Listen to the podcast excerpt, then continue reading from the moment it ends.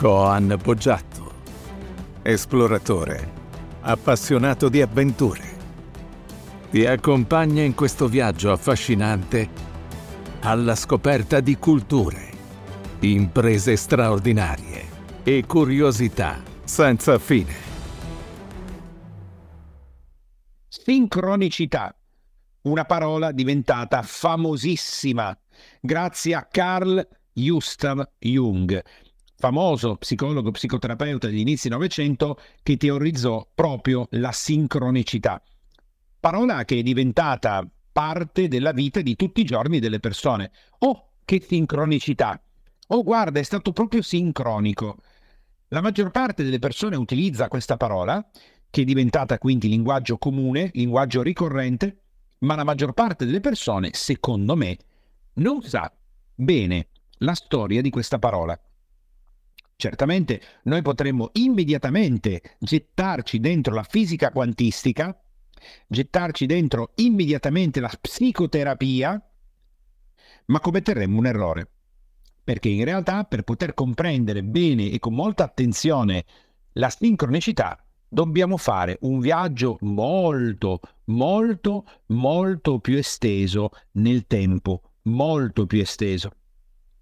Il motivo per cui è necessario fare un viaggio più esteso nel tempo è perché sempre bisogna andare a vedere la storia delle parole. Nella storia delle parole noi abbiamo sempre le grandi risposte, sempre le grandi risposte. Allora partiamo dal, dal termine sincronico. Se noi cerchiamo il termine sincronicità o sincronismo, troveremo una differenza. Il sincronismo è la simultaneità di due eventi che accadono nello stesso momento. Quindi sono sincronici. E questo appartiene al sincronismo. Ma la sincronicità che teorizzò Jung è leggermente diversa. È la simultaneità di uno stato psichico con più con uno o più eventi collaterali che sono in relazione allo stato personale del momento che sta vivendo la persona. Ovviamente noi adesso non andremo a parlare di questo perché sennò, diciamo, in qualche modo ci getteremmo subito nella, nella, nel, nel, in quello che potrebbe sembrare, fra virgolette, un po' banale. Beh, va bene, l'ho già sentito. Invece no, noi dobbiamo pensare che sincronos, quindi nello stesso tempo, è sin Cronos con la K, cioè insieme al dio Crono. E qua arriva il pezzo interessante. Pronti a un salto mitologico? Torniamo indietro di chissà milioni di anni forse e andiamo a vedere chi era Cronos con la K. Ora, Cronos, divinità importantissima, tanto che ancora oggi al polso di milioni, milioni, miliardi di persone, ci sono gli orologi, che sono il logos sull'ora, ma ci sono i cronometri, esistono i cronografi. E questa divinità era importantissima. Tutti a quel punto, quando scoprono che Cronos era una divinità, cominciano a studiare chi era, cosa faceva, che senso ha nella nostra vita di tutti i giorni. Ma in realtà noi dobbiamo guardare chi era suo padre perché da lì capiamo tutto. Se tu vuoi capire una persona, devi andare a capire la famiglia. E per un maschio il padre è importantissimo. Chi era il padre di Cronos? Il padre di Cronos era Uranos, che in greco significa cielo stellato o firmamento. Urano viene definita come divinità primordiale, anzi era la personificazione del cielo. Divinità importantissima, super importante. Chi è allora Urano? Urano è figlio e anche marito di Gea. Gea è la madre terra. E Urano, quindi il super dio, potente, comandava tutti, tutto, tutto, l'universo, tutti. Urano aveva però una problematica, soffriva un po' della paura di essere spodestato. Suo ego era potente, era grande, era forte, però in qualche modo aveva paura che i suoi figli potessero spodestarlo. E già, perché lui giacendo con Gea aveva originato parecchi figli, aveva originato i titani, ad esempio, no? Quindi, insomma, nella storia anche dici, ah, cavolo, ho originato i titani, però questi titani che erano tanti, tanti nomi diversi, Oceano, Iperione, Giapeto, Crono anche, col fatto che lui aveva paura, che cosa fa? Fa in modo che questi titani non possano spodestarlo. E quindi, giacendo con Gea, impedisce ai figli di venire alla luce. Come?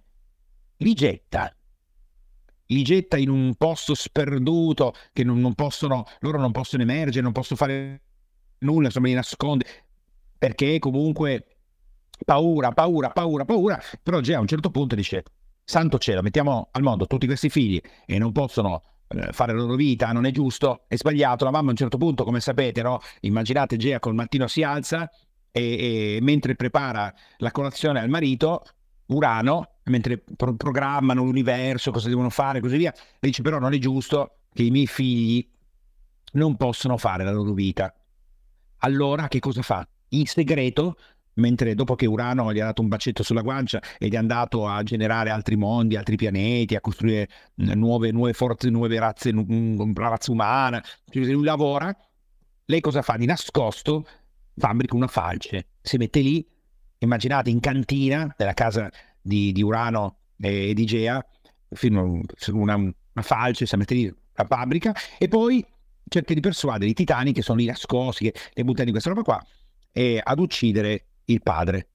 Però gli altri titani dicono dai, cioè, c'era un po' così, il periodico dice ma proprio già il papà in fondo è una brava persona, eh, non me la sento, invece Cronos dice no, lo faccio io, lo faccio io, me la sento io, basta, cioè dobbiamo finirla con questa storia. Allora Cronos, che cosa fa?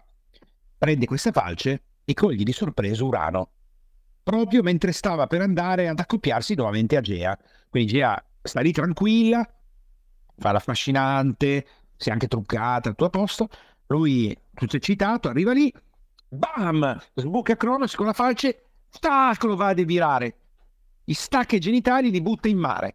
Dice basta, lo uccidiamo così. Questi genitali crollano così per, per, la forza di gravità, anche se Newton non aveva, e finiscono presso Cipro. Cioè, I ciprioti non lo sanno, ma qualcuno di gettarli comunque. ma lasciamo perdere. Però dalla spuma marina nasce Afrodite. Da questi genitali buttati nell'acqua arriva Afrodite.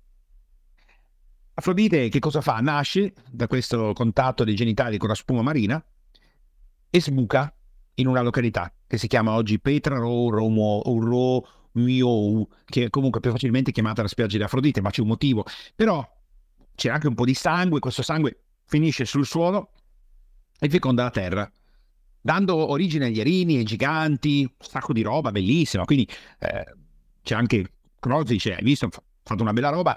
A questo punto Urano schiatta e i titani vengono su. Dice, oh, finalmente. Quelli erano gettati in questo antro oscuro che si chiamava il Tartaro, che dice, ecco perché sui denti io devo andare dal dentista, anche perché c'è il Tartaro, perché il Tartaro si rompe le scatole sui denti, invece oggi c'è il dentista, una volta bisognava fare un po' più impegnative, e Cronos diventa super potente. Eccolo là. Adesso, al di là del fatto dove è avvenuta questa mutilazione e tutto il resto, comunque, niente, ci ho lasciato le penne, ragazzi sembrava fosse immortale, invece è andato un po'... è andata male. Ma attenzione, Cronos, chi è costui? Che voi immaginate che Cronos si libera uccidendo il padre. Quindi lui nella sua testa cosa pensa? Pensa, attenzione, io ho preso il potere uccidendo mio padre. E quindi che cosa penserò della mia vita? Penserò che anche i miei figli faranno così. Infatti, c'è sempre la cornacchia sulle spalle che fa le profezie, dice, un giorno uno dei tuoi figli ti ucciderà e prenderà il tuo posto. Eccolo là. Simpiti di nuovo. Tac, di generazione in generazione. Tant'è vero che per i greci esisteva la sindrome di Crono, cioè il fatto che un padre desidera fortemente o addirittura lo fa, vuole uccidere i propri figli. Come ad esempio viene chiamata sindrome di Medea il desiderio della madre di uccidere i figli. Ma d'altronde, fermiamoci un attimo e mettiamoci nei panni di Cronos. L'hai fatto? È successo? E perché non potrebbe succedere anche a te? Allora Cronos ci pensa un attimo. È nell'ufficio del padre, si ricorda del padre, un po' sente anche la nostalgia, forse nel Tartaro tanto male non si stava. Porca miseria, adesso anche i miei figli cercheranno di ammazzarmi. Cosa faccio? Questo oracolo maledetto che gli evento che uno dei neonati lo avrebbe ucciso e poi spodestato. Porca miseria, ci deve ragionare. Allora ci pensa, però è lì alla scrivania, sta lavorando sulla tavoletta, dice però questi sono immortali, come faccio? Poi che posso ammazzarli? Difficile, devo pensare. Devo pensare eh, arriva una soluzione creativa. Il padre li buttava nel tartaro e li nascondeva lì. Lui invece ha un'altra idea, me li mangio. Ecco come faccio. Appena nascono, perché lui è sposato con Rea, dice Rea, ah, loro hanno i loro rapporti sessuali, le incinta, a un certo punto i bambini nascono, opla, e lui si li mangia. C'è un famosissimo dipinto di Francisco Goya che di, eh, fa proprio, eh, rappresenta l'atto di Cronos di mangiare i propri figli.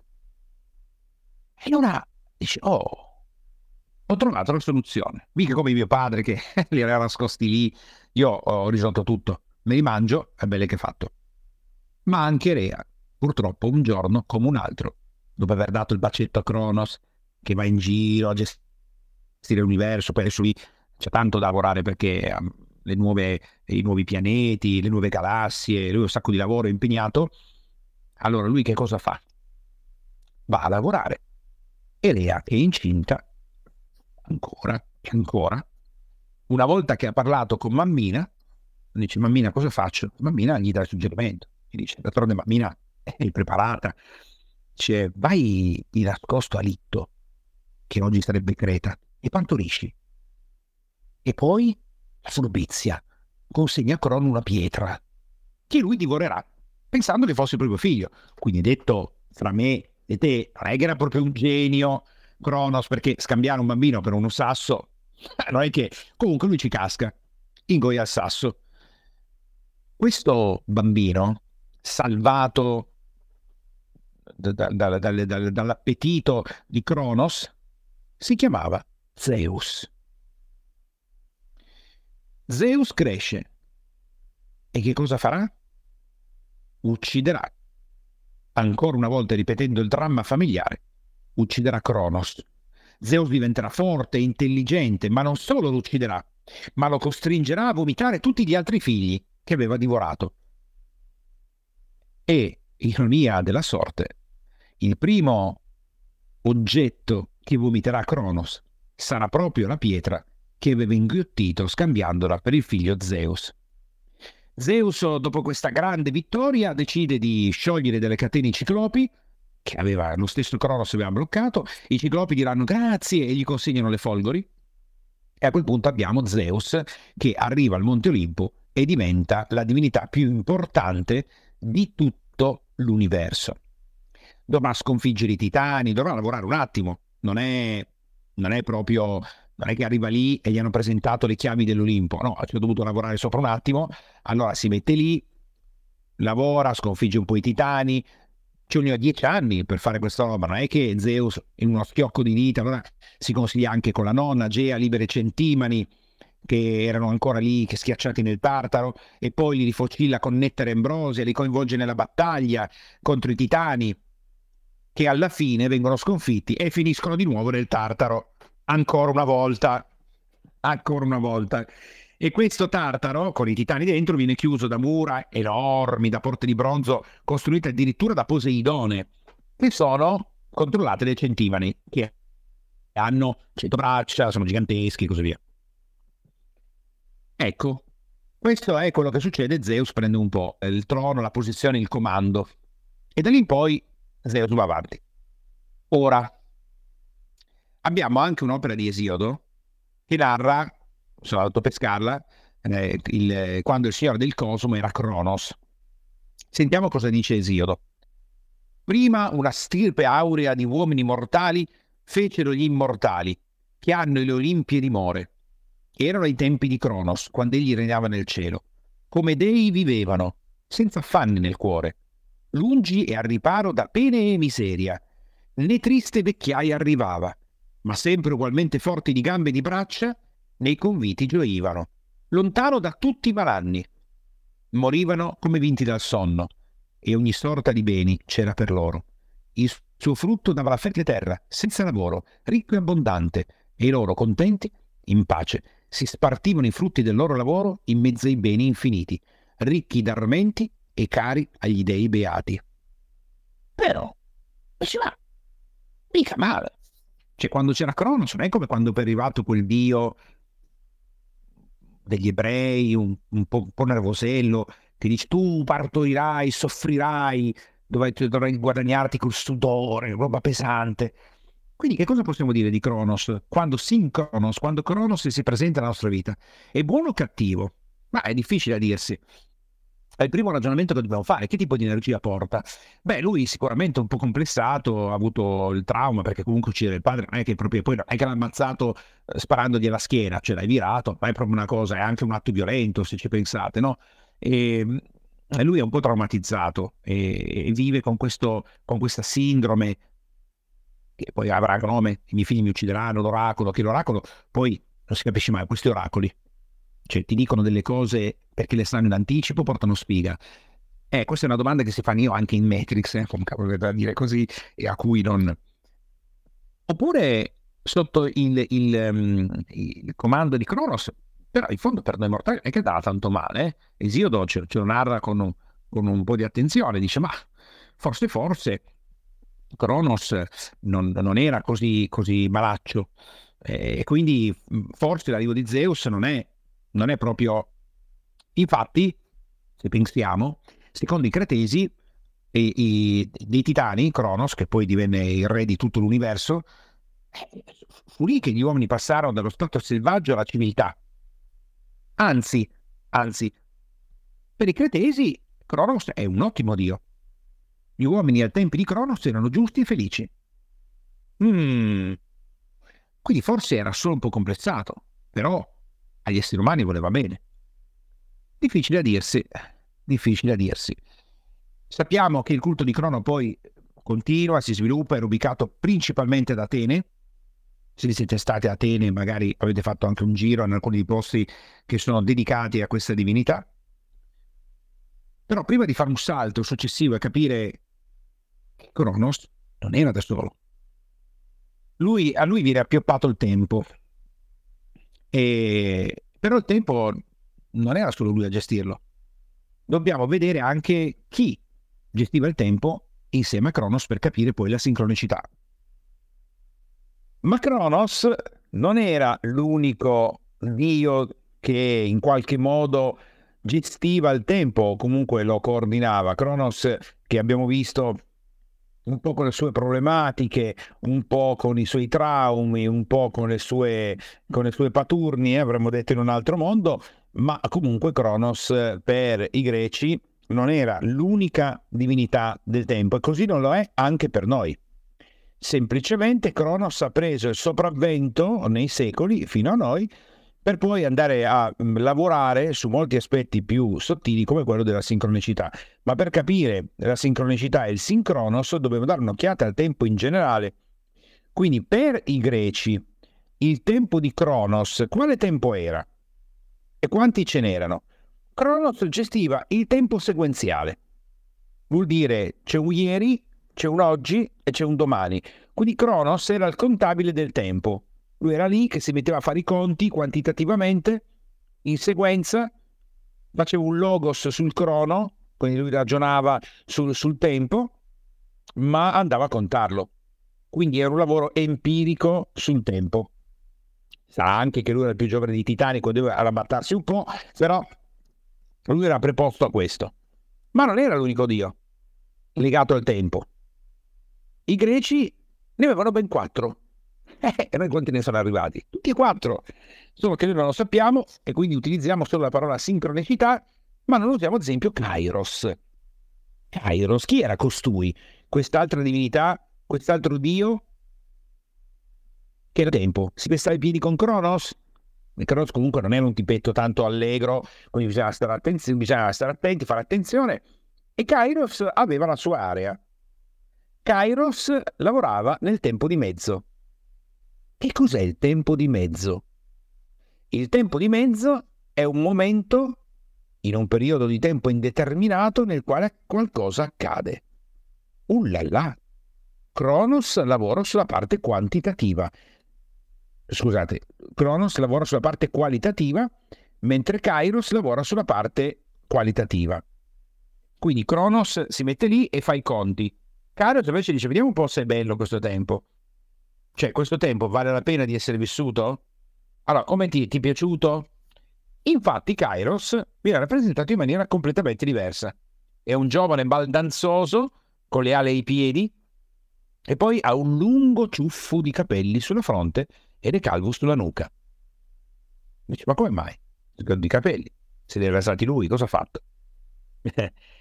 Perché Kairos viene rappresentato come calvo sulla nuca con un lungo ciuffo di capelli e poi lei ai piedi? Perché Kairos è una divinità che devi cogliere tempestivamente. Non puoi pensare, non puoi procrastinare, non puoi rimandare la tua felicità quando. Devi afferrare Kairos per il suo ciuffo, prima che l'occasione passi e quel Dio ci sfugga infinitamente più volte. Bella questa rappresentazione, Kairos quindi non si preoccupa della quantità del tempo che noi viviamo, non si preoccupa di contare le ore, ma si preoccupa che il tempo sia qualitativo. Ecco perché noi andiamo in tilt nella nostra cultura, perché non avendo più queste definizioni, qualcuno ci ha insegnato a guardare l'ora, il tempo. Che ore sono? Le 5 del pomeriggio. Sì, ma le 5 del pomeriggio è un modo per comprendere il tempo, ma non è l'unico. Poi vedi passare un ciuffo, vedi una pelata e dice, eh, ma è, è già sfuggito. Era Carius che diceva, sì, però il tempo dovrebbe essere anche qualitativo. Quindi abbiamo già due elementi interessanti.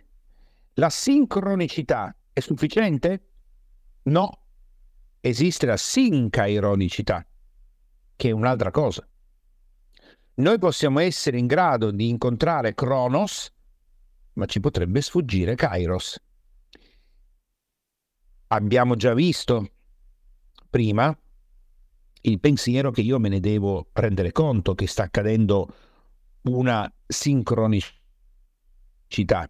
Non me posso rendere conto perché la sincronicità è quantitativa. Per poter vivere appieno quel momento in mezzo a un tempo determinato, io devo incontrare Kairos. Basta così? Dice, vabbè, ne avevano due, mi sembra che già noi, manco, manco facciamo queste riflessioni, non ci vengono nemmeno insegnate, invece no, i greci ne avevano altre due di divinità. Un'altra di queste era Aion. Che cosa faceva Aion? Perché già che abbiamo Cronos che si è preso la parte quantitativa, Kairos che si è presa la parte qualitativa, cosa rimane ad Aion? Ion rimane il tempo eterno, il tempo trascendente, l'assoluto, l'eternità, il non scorrere, dove tutto ha sede, dove la nostra energia primordiale è quella che fa fiorire tutto il resto. E la durata della vita umana, delle piante, degli animali, del mondo, dell'universo, Aion è la divinità che se ne prende cura. Allora cominciamo a mettere un po' i puntini su lei. Aion si riferisce al tempo eterno, a un tempo che non ha un inizio, non ha la fine, ma Aion purtroppo a noi non è tanto arrivato. Tant'è vero che se voi dite a una persona, lo sai che esiste un dio che si chiamava Cronos, ah, il cronografo, il cronometro. Già se gli dici di Kairos, eh, forse gli viene in mente Cairo, l'imprenditore italiano eh, che era il personal manager di Berlusca e che poi ha fondato la casa editrice, però non ti vengono in mente molte cose, però qualcosina, magari qualche traccia nella, nella lingua la troviamo. E invece il dio Aion dove è finito? Sparito. Ora è sparito, però importantissimo, perché Aion nella tradizione e nella cosmologia greca era il dio che personificava il tempo. Attenzione, colpo di scena. Più famoso di Cronos. Era il signore della luce. Rappresentava tutto, l'eternità, il susseguirsi delle ere, il destino. Questo è un colpo. È un colpo perché Cronos viene spodestato. Iconograficamente viene rappresentato con un uomo con la testa del leone, uno scettro, una chiave, un fulmine, avvolto da un serpente. E, e quello era il dio principale, il numero uno, the number one. Ora, a noi è arrivato? No, a noi non è più arrivato, quindi abbiamo perso il to dell'eternità, abbiamo perso il concetto del tempo qualitativo, quantitativo. Ecco perché nei corsi di gestione del tempo, della percezione del tempo, la meditazione, fatichiamo, perché noi abbiamo in testa solo Cronos, Cronos, Cronos, ieri, oggi, domani, domani, oggi, ieri, boom, boom, boom, boom, boom. E poi avevano una quarta divinità, questa molto secondaria, Iniautos, che indicava un tempo definito, fisso. Quindi questa piccola divinità si occupava dell'anno, del mese, del giorno, del, del, oggi avremmo detto è una persona che stabiliva i, i flussi di lavoro di un'azienda, quindi meno importante. Però adesso sappiamo che ce ne sono quattro e questo ci fa riflettere perché le quattro divinità in qualche modo ci fanno comprendere diversamente il concetto del tempo e di conseguenza ci avviciniamo a una comprensione più profonda della sincronicità. Perché se noi oggi sappiamo che Cronos è il tempo quantitativo, quindi contiamo proprio le ore, i minuti, i secondi, ieri, oggi, domani. Kairos invece no, Kairos è qualitativo. Dice bene, ma questo momento? E poi abbiamo Ion che dice, e questo però è l'eterno, è l'assoluto. E poi Eni Autos dice però, resechiamo un attimo lo spazio. Ora possiamo fare una riflessione sulla nostra percezione della vita intesa proprio come percezione temporale di quello che facciamo. Ognuno di noi viene cresciuto con l'idea che c'è un ieri, che c'è un oggi e che c'è un domani. Questo fin da piccoli. Cosa hai fatto ieri? Quando vai a scuola ti chiedono, ma ieri cosa abbiamo fatto ieri in classe? Cosa, ti ricordi i tuoi primi ricordi da piccolo? Hai fatto i compiti ieri a casa? Ieri, ieri, ieri, ieri, ieri, ieri, ieri. Allora, per domani ragazzi portate questi compiti per la prossima settimana dovete boh, un passato, passato, futuro. Chiaramente non ci viene insegnato il tempo presente, adesso qui, sei presente qui mentre stai facendo il compito. Ragazzi, compito in classe. Boom, tempo presente. Adesso non è più, mi devo preparare ieri o il compito domani, subito, no? Quindi se tu pensi a come sei stato cresciuto, cresciuta nella scuola, è chiaro che è un continuo, eh, hai fatto i compiti ieri, questi sono i compiti per la prossima settimana, oggi facciamo questo compito in classe e, e, tutto questo però fa sfuggire l'eterno e la qualitativo. Ma ieri, immaginate, no? Adesso cerca un attimo di pensare, ma, ma mai un professore si è fermato a chiedermi come ti sei sentito mentre facevi i compiti ieri? Oppure ti piace adesso fare questo compito in classe? Come ti senti adesso mentre parliamo della storia, della filosofia, della matematica, l'aritmetica, la religione, la biologia? Come ti senti? Ti piace? Ci sei qua, sei qui nel tempo presente con me, ti entusiasma quello che stai facendo. Come Kairos, cosa ti sta dicendo? Ma proprio per niente.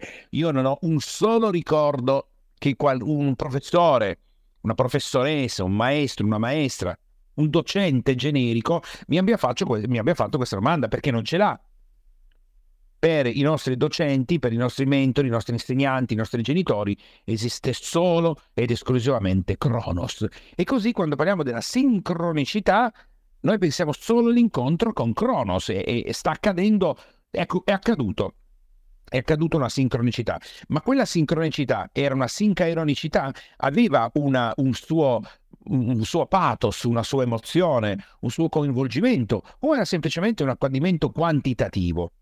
E nell'eterno sempre presente, nella luce eterna, in Aion, questo, cosa che significato ha? Riusciamo a pensare in eterno e a definire poi noi dove può agire Eniautos e quindi definire che tutti concetti che oggi sarebbero importantissimi nella vita di tutte le persone. Non vogliamo usare le divinità, vogliamo usare altri concetti, ma quando abbiamo un bambino, invece di chiedergli solo se ieri ha fatto il compito, gli possiamo anche chiedere se gli piace quello che sta studiando? Kairos. E se nella sua visione di vita questo ha un senso, una visione più estesa, come se fosse eterno. E allora poi andiamo a definire in quale tempo fisso e definito andiamo a fare questo piuttosto che quello. Nel momento che noi veniamo cresciuti così, siamo in grado di percepire le sincronicità perché Carl Gustav Jung arriva a definire agli inizi Novecento il concetto di sincronicità.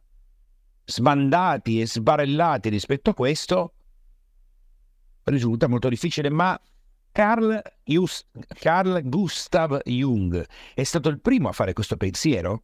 No. Lo stesso buon latino Orazio ancora accarezzava Kairos con il suo carpe diem, un tempo che esiste solo nel presente, cogli l'attimo, che determinerà certamente uno sviluppo futuro, ma è un tempo che si colloca in, si colloca in mezzo ad altri movimenti.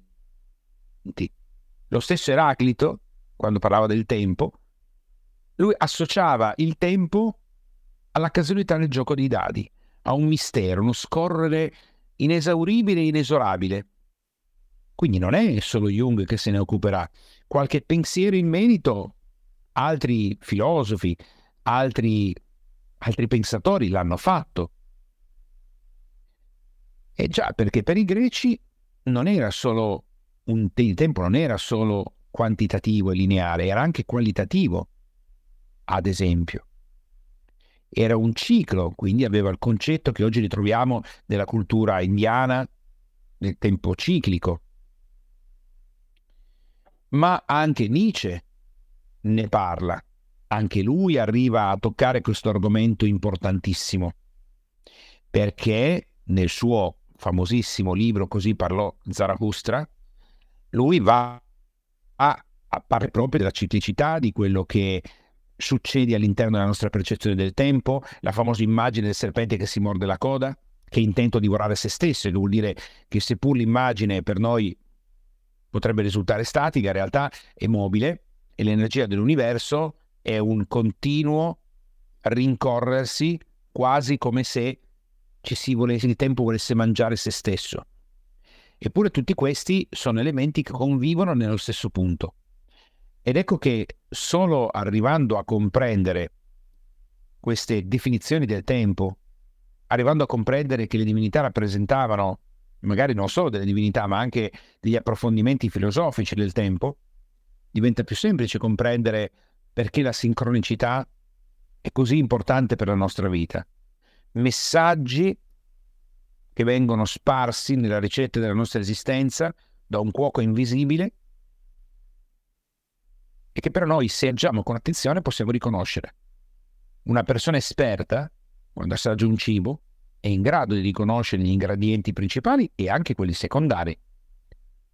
Un cuoco invece può essere straordinariamente bravo, uno chef, ma se la persona che assaggia il cibo è ignorante, impreparata, non saprà dirti che cosa c'è dentro.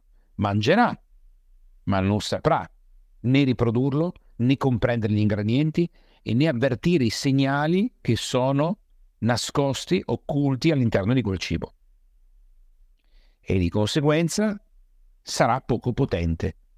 Immaginiamo noi stessi che assaggiamo il cibo della vita grazie al tempo, ma se non siamo preparati, non riconosciamo gli ingredienti, non riconosciamo quello che sta succedendo e diventiamo meno potenti. Ed ecco che allora da questa comprensione possiamo fare un salto a piedi pari e a incontrare il buon Jung e capire lui come ha fatto di portare all'attenzione di, tutta, di tutti gli esseri umani la sincronicità.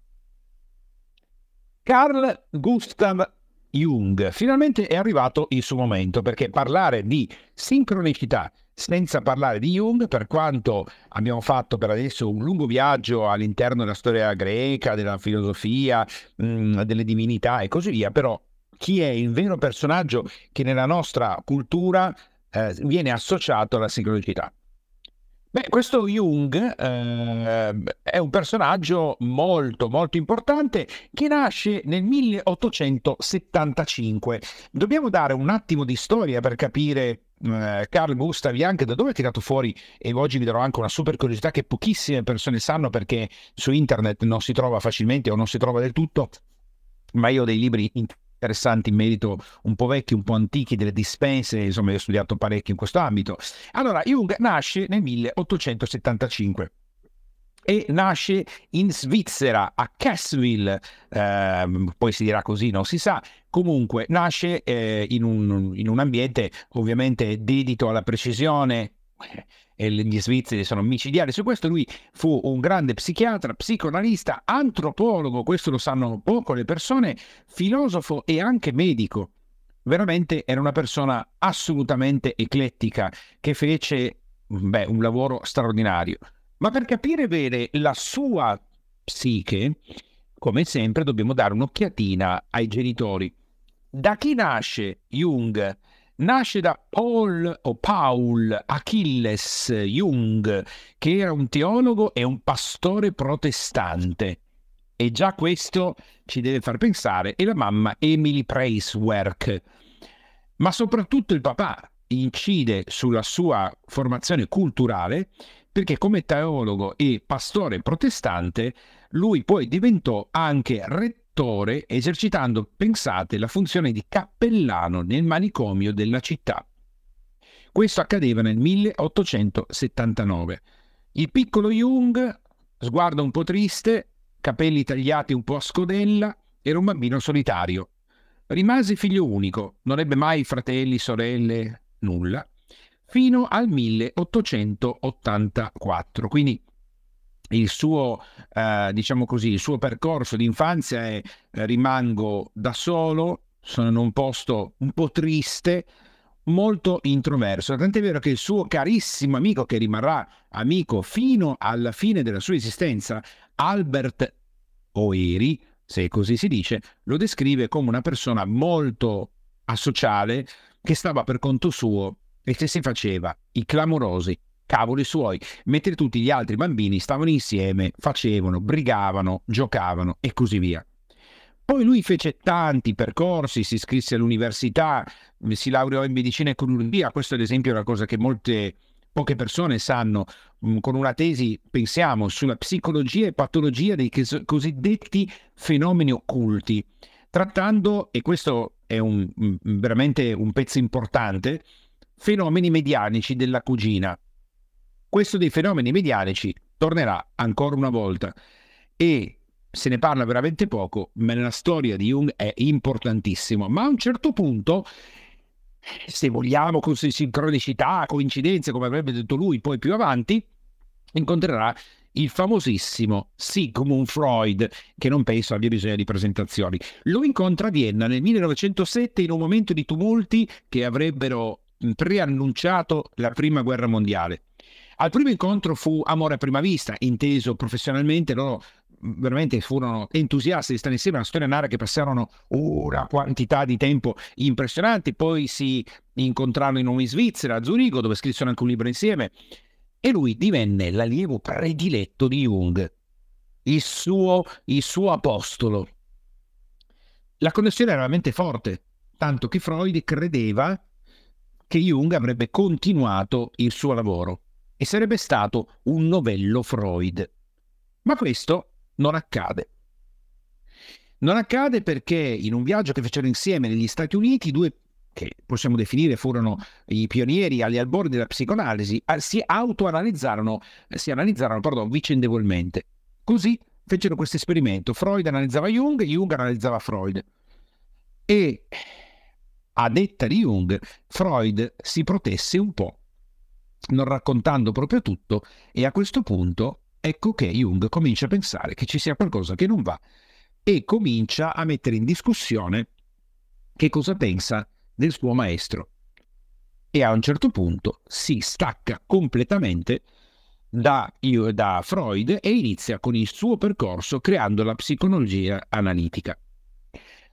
Freud si mette per conto proprio, apre un suo studio, eh, lavora come psicologo autonomamente, crea la psicologia, psicologia, analitica e va avanti così, costruendo poi tutto quello che oggi non parleremo a fondo di Jung, ma la cosa interessante è non tanto il fatto che lui poi venga tacciato di nazionalsocialismo perché divenne anche direttore della società psicoanalitica tedesca durante il periodo del nazionalsocialismo, ma questo non vuol dire nulla.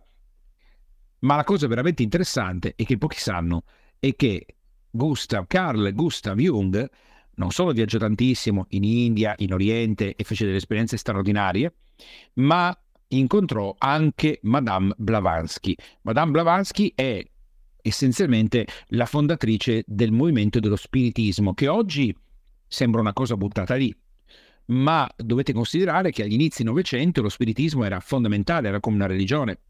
La Blavatsky, con tutte le sue verità, le sue falsità, la storia che insomma sa un po' di ogni tanto un po' di messa in piedi, di, un po' fraudolenta, però fu teosofa, saggista, occultista.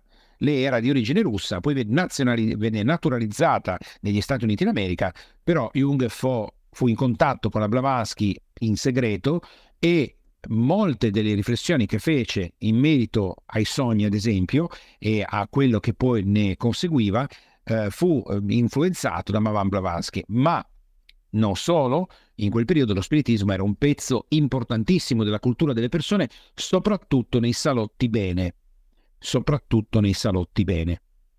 E, e di conseguenza questo dobbiamo tenerlo attenzione perché per Jung il paranormale è un aspetto importante che viene analizzato partendo infatti dai fenomeni della sua cugina medium. Lui condusse diversi esperimenti nell'ambito della parapsicologia, era convinto di essere un sensitivo e nessuno di noi può dire sì, no, non lo sappiamo e così via. E eh, secondo Jung i fenomeni paranormali facevano parte dell'inconscio collettivo, ma erano anche degli elementi dove, di cui dovevamo, in qualche modo, eh, ci dovevamo portare attenzione come inconscio individuale. E lui scrisse diverse opere, disegnò anche delle opere eh, e poi a un certo punto venne pubblicato il suo famoso eh, libro rosso, non, pubblicato, ma venne pubblicato poi dagli eredi perché durante la sua vita lui non, decise di non, di non pubblicarlo.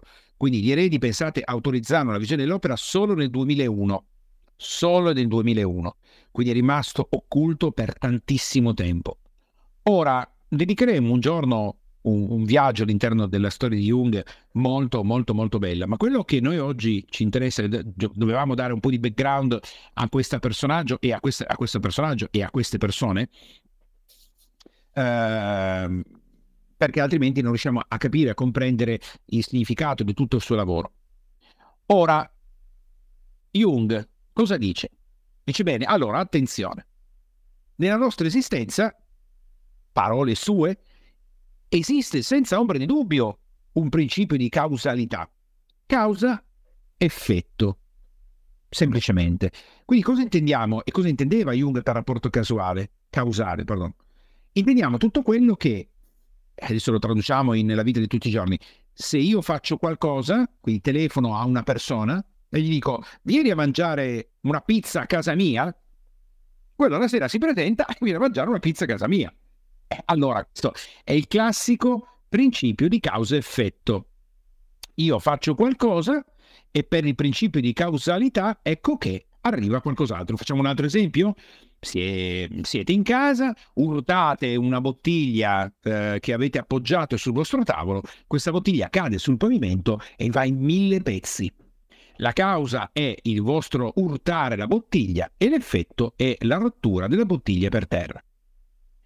Ora, nella nostra realtà noi percepiamo che tutto questo è lineare, è un susseguirsi di Cause, effetti, cause, effetti, cause, effetti. Ma, e qui arriva un aspetto interessante, nella nostra percezione di realtà noi ci rendiamo conto che non tutto risponde a questa legge. Ci sono alcune cose, e cosa è un termine generico, alcune cose che arrivano ad essere chiamate coincidenze o casi. E allora ecco che viene teorizzato il principio di casualità. Che cos'è la casualità? Il caso. Sono coincidenze.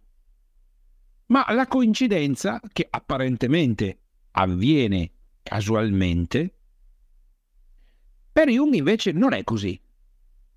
Lui distingue bene quelle che sono pure coincidenze da quelle che sono coincidenze significative. Qui dobbiamo fare attenzione a questo aspetto. Che cos'è la coincidenza? La coincidenza che però è casuale, quindi è un caso. Noi ci grattiamo l'orecchio e in quel momento il nostro cane abbaia. È una coincidenza, certamente. Ma significa qualcosa nella nostra vita? Probabilmente no. Questa è una, secondo Jung, è una pura coincidenza.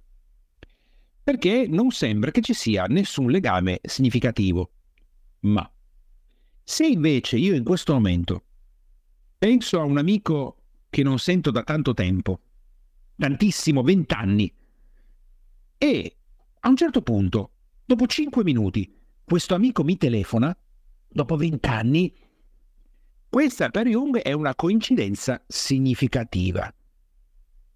Perché per la nostra visione di realtà non è un principio di causalità, perché il semplice fatto di pensare ad una persona che la vedo da tanto tempo non origina una telefonata da parte della persona che non potevo neanche sentire.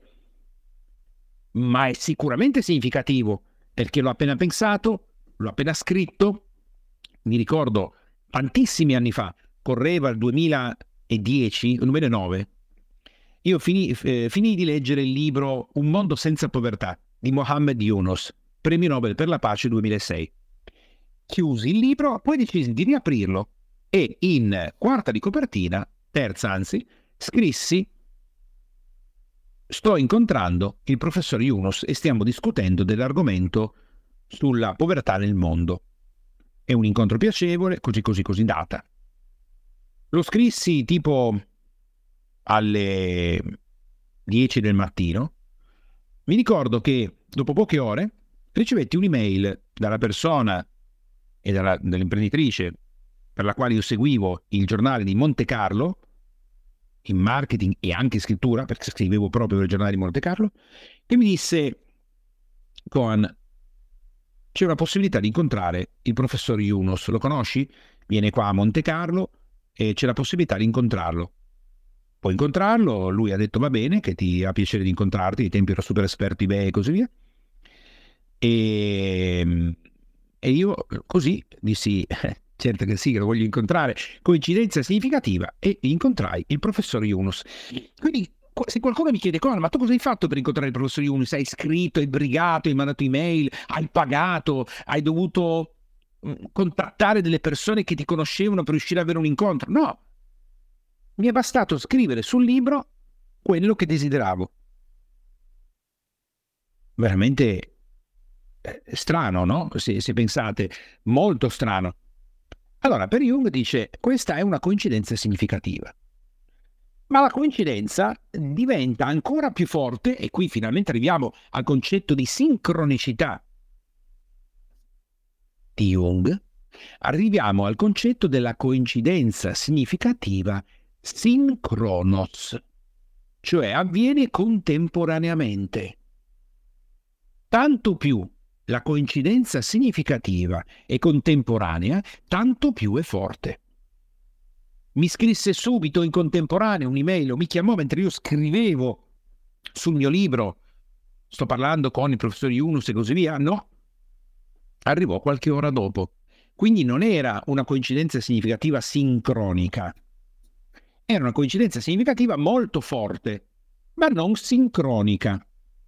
Tant'è vero che per quanto mi riguarda, l'incontro con il professor Yunus è stato straordinario, una persona veramente, una bella persona, veramente, e per me è stato fondamentale per capire che cos'è il social business ed uscire dal dilemma che avevo fra capitalismo e comunismo. Ma poi non abbiamo non fatto niente con il professor Yunus, abbiamo sviluppato qualcosa, non sono diventato un consulente, lui è diventato socio, cose di questo tipo. Mentre invece quando c'è una coincidenza significativa, cioè tu percepisci il nesso e il senso tra i due fenomeni che coincidono e non c'è una relazione di causalità, ma sono acausali, apparentemente acausali, perché oggi poi con la fisica quantistica capiamo che c'è una causalità, ma noi come esseri umani reincarnati in questo corpo limitato lo percepiamo come acausale e poi coincidono. Quindi, se in questo momento io penso a un amico che non vedevo da vent'anni e che mi farebbe piacere rincontrare, mentre lo penso, mentre scrivo, lui mi chiama o lei mi chiama, questa è una coincidenza acausale che ha un nesso ed è sincronica. Ed ecco, ed ecco che qui bisogna tirare sulle antenne bisogna tirare sulle antenne perché in quel momento, nella nostra esistenza, sta succedendo qualcosa di incredibile. Se credi in Dio o in un'intelligenza divina, quella è proprio la manifestazione numero uno della presa di coscienza della nostra divinità. Se, secondo Jung, questi tre elementi non sono tutti presenti, allora non parliamo di una sincronicità. Quindi se sono acausali e c'è un senso ma non sono coincidenziali, non va bene. Se ad esempio sono coincidenziali, acausali, ma non c'è nessun senso, non vanno bene. Questo aiuta, secondo me, e Jung ci aiuta tantissimo, per fare in modo di non diventare pazzi, di cominciare a dire, ecco, ho sternutito, ed ecco che dall'altra parte del mondo è scoppiata la guerra, che poi in realtà la guerra c'è sempre stata fra Israele e Palestina, però è scoppiata la guerra in Palestina o in Israele o fra Israele e Palestina. Quindi per evitare di andare un po' fuori di testa, Jung ci aiuta con queste regole che andiamo a rivedere. Quindi affinché si tratti di una sincronicità, per Jung ci deve essere coincidenza di due o più accadimenti. Io penso all'Australia e in quel momento mi cade sulla testa un libro sull'Australia mentre sono in una libreria. C'è una, una assenza di relazione tra di loro, quindi è a causale, tu non hai toccato la libreria, non hai toccato il mobile, non hai chiamato nessuno, non hai tirato con la fionda un sasso su un libro da, dell'Australia perché cadesse dal quarto piano della libreria, non hai fatto niente di tutto questo, non hai detto a un tuo amico tiramelo sulla testa quando passo così una, capito? E c'è un senso. Io voglio partire oggi pomeriggio. Ho già il biglietto aereo, tutto il resto, però stavo per disdire il biglietto aereo per andare in Australia. Quindi ho pensato, chissà, Dio dammi un segno. Eh, Dio, se gli te l'ha dato, no? Effettivamente. Sembrano concetti semplici, ma eh, Jung ci avverte che è necessaria un'attenzione consapevole decisamente importante per fare in modo che questo accada. Quanto è guidata la nostra vita da tutto questo? Quanto noi guidiamo la nostra vita con la sincronicità? Secondo Jung, tantissimo tanto, anzi direi è proprio il modo in cui noi esprimiamo le nostre vere intenzioni. Cosa ne penso io in merito a questo? Che non sono certo Jung, uh, ma sono una persona come tante altre che ha deciso di studiare un po' e capire, tentare di capire un po' il funzionamento dell'esistenza, ma io devo dire che nella mia vita le sincronicità sono la guida, la guida, e non sono sincronicità che avvengono in maniera acausale per me, sono causali, ma causali non con i cinque sensi, ma accadono a un livello più profondo, più sottile, che è proprio quello che andiamo a vedere adesso, cioè cosa noi sappiamo oggi della sincronicità. Grazie Jung. Per la sincronicità noi cosa intendiamo oggi? Oggi, in questo, in questo specifico periodo, in questo nuovo millennio, in questo nuovo secolo? Oggi la sincronicità viene messa insieme alla coerenza e viene pronunciata la legge dell'unità. Abbiamo visto che la sincronicità per noi esseri umani è semplicemente eh, pensare a una persona che non vediamo da tempo e all'improvviso squilla il telefono e questa persona, esattamente quella persona, ci sta, eh, ci sta chiamando. Abbiamo capito che sono coincidenze significative, come dice Jung, che hanno un senso rispetto alla nostra esistenza e sono completamente avulse dal principio di causalità. Non siamo noi che abbiamo fatto qualcosa per ottenere quel risultato, ma semplicemente stavamo pensando magari a quella persona. Gli esperimenti scientifici oggi sono tanti, vengono fatti anche per dimostrare come le onde cerebrali, ad esempio degli emisferi delle persone, si sincronizzano nel momento in cui sono nella stessa stanza e pensano a qualcosa di simile. Oggi viene chiamata sincronicità neuropsichica che viene provata però da ricerche specifiche eh, effettuate con l'analisi del cervello che ci fanno pensare che non sia solo più una magia o qualcosa che qualcuno ha pensato che potrebbe essere così, ma che effettivamente ha anche una rispondenza fisica. Quindi questa legge che utilizziamo oggi, che molti fisici ritengono essere una legge assodata come la legge della gravità, che comunque è una teoria, lavora a livello subatomico. Eh, livello subatomico vuol dire siamo a dimensioni che sono ancora più piccole rispetto agli atomi. Certo, sembra effettivamente di dover chiamare la mistica orientale, però eh, quello che eh, oggi è riprovato dagli ECG, dagli, eh, da, scusate, dall'EEG e, e dalle prove scientifiche è che effettivamente funziona proprio così. Ma quando, quando nel, nel tempo moderno siamo passati da misticismo, religione, divinità, eh, psicologia a scienza. Dobbiamo aspettare che un notissimo fisico vada in crisi per il suicidio della madre e per un matrimonio andato a rotoli. Abbiamo bisogno che questa persona entri in difficoltà. Entri in difficoltà e nell'entrare in difficoltà incontri uno psicoterapeuta. Il suo nome è Wolfgang Pauli. Wolfgang Pauli, notissimo fisico che vinse anche poi un premio Nobel, in questo momento di profondo sconforto decise di andare in psicoterapia e andò da chi, immagina un po', Carl Gustav Jung. Fu lì che cominciò a pensare alla realtà in maniera diversa, a una specie di danza astratta, come dice lo stesso Paoli, senza che vi sia alcuna causa materiale. Parliamo di appunto particelle subatomiche, i mesoni, i bosoni, i fotoni, in questa danza collettiva e asimmetrica. Quindi nel 1928 lui che cosa fa? Grazie all'incontro dopo il suicidio della madre e il disastroso matrimonio che lo accompagna, cade in una depressione profonda, alcolismo, un crollo nervoso e comincia a lavorare con Jung. Ora, questo incontro, beh, si potrebbe dire che sia una connessione a causale, ovviamente. Ma la scienza eh, si evolve in quel momento in maniera fenomenale perché Paoli, che comunque aveva un caratteraccio, bisogna dirlo, personaggio difficile, però è un personaggio importante perché lui formulò uno dei principi base della meccanica quantistica sua, il principio di esclusione, il famosissimo principio di esclusione di Paoli, che magari hai anche studiato alle superiori o forse hai studiato e è fatto all'università di fisica e, così via, dice che secondo questo principio due fermioni, fermioni identici non possono occupare lo stesso spazio eh, dello stato quantico. Quindi vuol dire che non è possibile che due accadimenti occupino lo stesso spazio quantistico.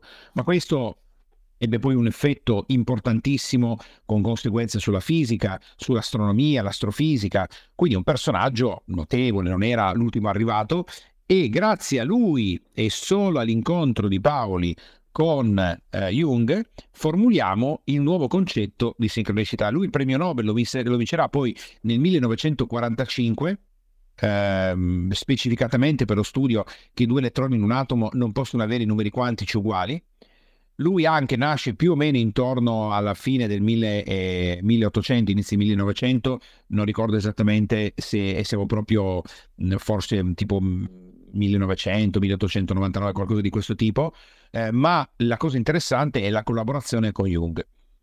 Quindi l'effetto Pauli, la collaborazione con Jung, il premio Nobel, al, ai tempi si pensava che molto di questo fosse, fossero dei fenomeni parapsicologici, eh, ma eh, con Paoli invece diventano eh, una scienza che poi nella fisica quantistica continua ad essere sviluppata. Ora, questo ci porta a, a quello che effettivamente è la sincronicità, tant'è vero che le, diciamo, le, i, i, principi base della sincronicità nella fisica quantistica, che poi andrà a definire Pauli, sono proprio quelli di Jung, quindi la causalità, il nesso significante e quindi deve avere una sua, una sua funzione. Ma oggi, tutta questa evoluzione che ci porta a dire, beh però aspetta, allora quindi questo aspetto cioè questa cosa nella nostra vita, questo, questo punto di attenzione, di consapevolezza è decisamente importante. Quanto è importante, fondamentale? Le persone che non lo conoscono, non lo capiscono, come potranno vivere la loro esistenza? E qui dobbiamo fare un ragionamento con i nostri due emisferi e con le conoscenze che abbiamo anche della biologia oggi, non solo della fisica quantistica. L'Occidente chiaramente si è identificato con la legge di causa-effetto per secoli e secoli e secoli e chiaramente l'Oriente si è identificato con la legge sincron- della sincronicità. Se oggi guardiamo però lo studio del nostro cervello, degli emisferi cerebrali, della neuropsicologia, la logica della sincronicità è ben più interessante nel medio-lungo termine della legge della causa-effetto. Ora guardiamo la nostra vita oggi perché abbiamo fatto questa lunga cavalcata e adesso concludiamo con i fuochi d'artificio. Il principio di causa-effetto innesta l'energia, fa partire come il boost per far partire un, una batteria scarica, innesta il funzionamento della parte razionale, della neocorteccia, che è alla base comunque della scienza. Quindi noi comprendiamo che esiste uno spazio, comprendiamo che esiste una relazione fisica tra gli oggetti, comprendiamo che esistono dei principi di causa-effetto e li usiamo per produrre i risultati nella nostra esistenza tutto viene chiaramente compreso, viene spiegato, c'è una razionalità in quello che facciamo. Quindi quando nella tua giornata ti metti a lavorare per produrre risultati, stai utilizzando il principio di causa-effetto, che è quello con cui si è identificato l'Occidente, e stai stimolando la parte della neocorteccia, stai stimolando la parte più maschile, la parte che si occupa di produrre dei risultati e che ragiona per azione, risultato, quindi c'è una causa e c'è un effetto. La sincronicità invece polarizza questa parte più maschile della neocorteccia del ragionamento con la parte più emozionale, l'emisfero più femminile, quello analogico da cui nasce l'arte, nasce l'intuizione, nasce la psicologia, nasce la filosofia, nasce la bellezza e l'armonia dell'esistenza. Facciamo un esempio pratico. Vi sarà o ti sarà capitato di dire, ah ecco, sternutisco, mi fa male la gola, sarà batterico o virale? Mi è entrato, è un'infezione batterica o è un virus che è entrato nel mio corpo e di conseguenza devo guarire. Questo penso che sia una riflessione che probabilmente la maggior parte delle persone almeno una volta nella vita l'abbia fatta. Ma cosa dire di quando invece le persone si dicono, ah ecco, mi sono ammalato di otite proprio il giorno in cui mi sono spaventato perché una persona mi ha detto una cosa veramente grave per la mia esistenza. Queste due tipologie di ragionamenti, quindi la metamedicina in realtà è tutta d'appannaggio dell'emisfero più simbolico, femminile, emozionale. Tutta la medicina che noi chiamiamo allopatica invece sotto il controllo della sfera razionale. E qui ci viene in aiuto anche l'Occidente, no? la mente razionale sotto l'energia dello yang e invece la mente femminile sotto l'energia dello yin. Ora, perché è importante comprendere questo? Perché la mente razionale insieme alla mente estetica sono le due strade, le due vie che noi abbiamo per interpretare, interpretare, mettere un prete tra noi e il divino, la realtà, ma noi continuativamente indossiamo l'abito del prete, continuativamente ci facciamo delle prediche, continuativamente analizziamo la realtà e la giudichiamo, continuativamente cerchiamo di ottenere dei risultati facendo delle azioni che poi sono le cause che dovrebbero generare degli effetti. In ogni momento noi cerchiamo un perché di quello che facciamo.